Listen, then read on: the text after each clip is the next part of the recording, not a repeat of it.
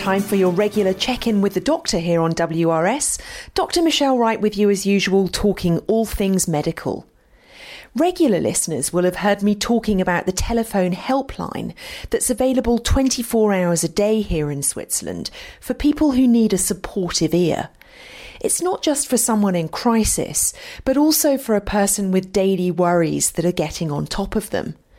The helpline is called La Main Tendue in French and, excuse my pronunciation, Die Dargebotene Hand in German and Telefono Amico in Italian. The number to call is 143, and until now it's only been available in French, German, and Italian. But really great news from the 1st of January 2023, an English speaking service will also be available. It's called Heart to Heart, and the number to call is 0800 143 000.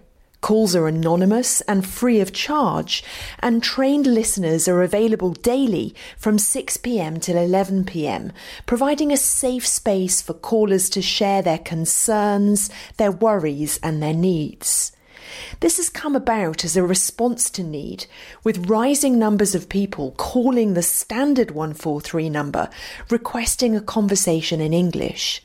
Even though many of these people have a basic knowledge of a Swiss national language, they're not always able to talk about their problems in German, French, or Italian in a crisis situation. It's also true that in urban areas such as Zurich, the number of English speaking residents has increased almost sevenfold in the past 20 years to over 12% of the population and the stats are similar in the canton of Zug and in the Lake Geneva region. Previously, English speaking people calling 143 relied on luck that they would reach a person with good enough English language skills to talk with them. But now there'll be a dedicated English language service.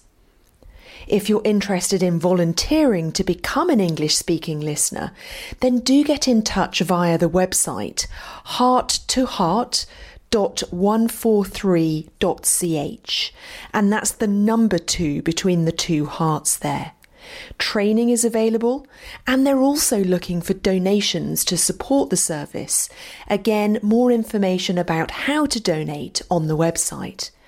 We'll put all of the links on the WRS website so that you can find out more and spread the word.